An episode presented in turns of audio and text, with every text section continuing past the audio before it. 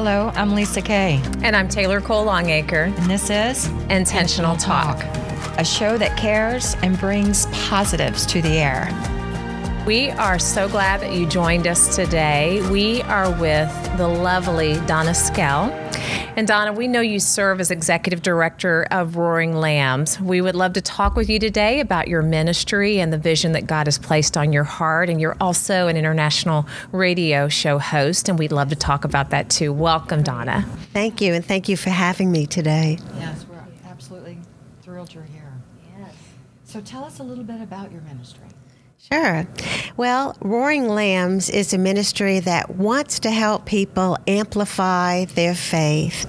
Uh, a lamb is a Christian, and a roaring lamb is a Christian that's unashamed of the gospel and wants others to know Jesus Christ as their Lord and Savior.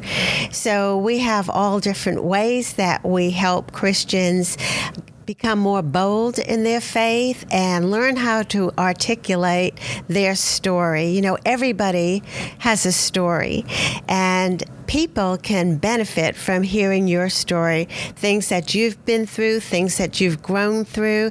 And so we want to help people effectively share what God has done in their life as a witness to the reality of Jesus Christ. Well, Donna, specifically, you have compiled stories, right? Is that what this is? Stories of Roaring Faith? It is. Oh, so uh, we have a workshop that we encourage people to go through. It's called the Testimony Workshop, and it helps you look down on your life from the 30,000 foot view. Sometimes when people first come to the workshop, they don't know how much to tell, they don't know where to start, they don't know how deep to go into details. And we have a very easy structure that you can put your story in. And then, uh, like you said, this is uh, volume four, and volume five is going to be released very soon and they are. They're collections of people's testimony. In fact, uh, you may know a lot of the people in the books because most of them live in this Dallas Fort Worth area. Oh, well, I can't wait to dive into the book. oh, I'm very excited, especially when they're based on real stories, real life stories. You know, I think just getting more people to share their own testimonies will help lead that others are not walking it alone. Right. You know? Exactly. So, how did Roaring Lambs get started? Well, it got started as a Bible study. Uh, 40 years ago, a local pastor asked a local businessman if he would teach a Bible study that met at a country club, trying to reach people who may not be active in a church or maybe not even want to go to church, but would come weekly to a beautiful facility like a country club and have breakfast with us and fellowship and, and hear the Word of God. And so it worked his idea worked, and we are now on our fifth trip through the Bible. We go page by page. We start in Genesis and we work through Revelation. Then we start all over again in Genesis. And right now we're in Genesis for the fifth time. So if you've never gone through a chronological Bible study, feel free to come and join us. We meet at the Radisson Addison, which is on Arapaho Road. And again, it's a wonderful time that we have studying God's Word and then having an active discussion on how we can make it applicable in our lives today. And that oh, is oh, yeah. the most important is how do we apply yeah. God's word? Knowing it is, is always great, right. but applying it is what God intended for us to use that to grow closer to Him. Yes. Well, I love that you've been doing that for so long, and I can only imagine the lives that have been impacted and positively changed, Donna. Well, I know mine that. has, so oh, yes. yes. Yeah.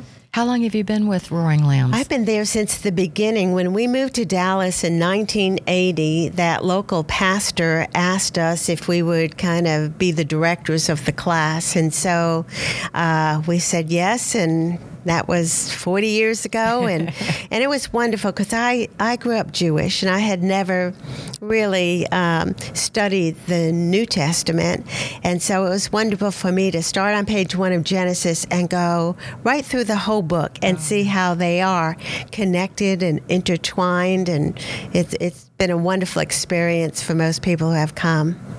That is wonderful. Yeah. Now, in addition to studying God's Word, Roaring Lambs has a number of outreaches. Yes, Could you please tell us a bit about that, Donna, and which one in particular is closest to your heart? Well, as I mentioned, helping people learn how to share their story is the one that's closest to my heart. So, from that workshop, as you've mentioned, we create books, uh, which are collections of testimonies, and we also have our radio show, A Time to Dream, and that is when we interview people to tell their story of how they've seen God at work in their lives. Because reading the Bible is one thing, but then hearing how God works in people's lives just encourages people, gives them hope, and it points them in the right direction for how God can work in their lives as well. Really strong. I love that. You know, um, I'm curious to know what aspect of the very varied outreaches through Roaring Lambs is your most favorite? Yeah. Well, uh, I like them all. I'm not partial. The Bible study has taught me a lot. Uh, another outreach we have is Ladies in Touch, and that is a monthly luncheon, a lot like Fellowship Power Lunch. It meets in Irving at the Hackberry Creek Country Club, and every month we gather on the fourth Thursday and someone shares their personal testimony. We averaged, before COVID, we averaged about 100, 125 people that would come for the luncheon.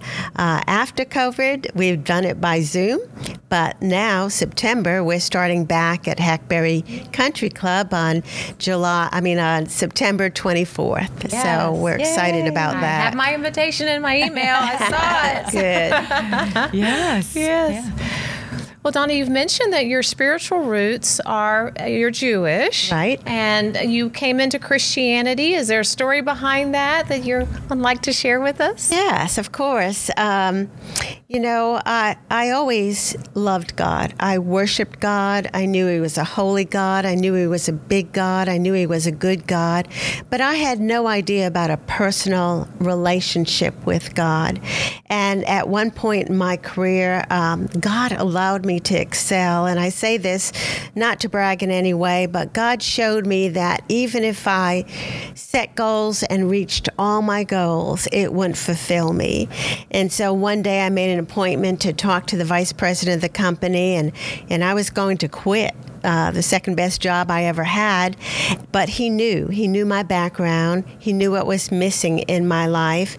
And the first thing he said to me is, I wish I grew up Jewish. And I had never heard anyone say that before. And I couldn't imagine because I knew as a Jewish person, I experienced. Um, some mild persecution, but I knew what it was like to grow up Jewish. And when he said that to me, he got my attention. Um, he let me know that uh, I never give up being Jewish but that God had a plan for me that would involve a deeper relationship with Him.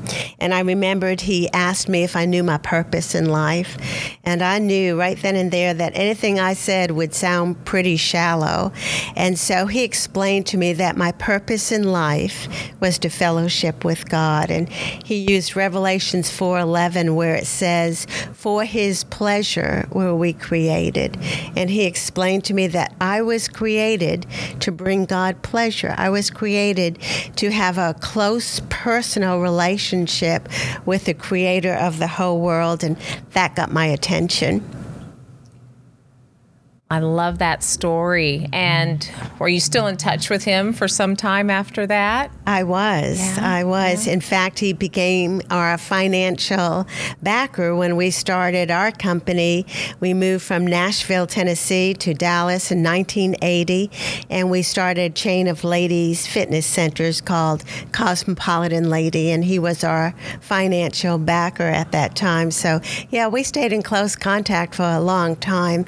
Haven't been in contact with him lately, but at one point I wrote him a letter just to tell him the difference that he made in my life, not just in business, but for all eternity. What a great story. Well, Donna, we will pause there and we will come back in a moment and finish part two of our conversation with you. But thank you so much for joining us for Intentional Talk.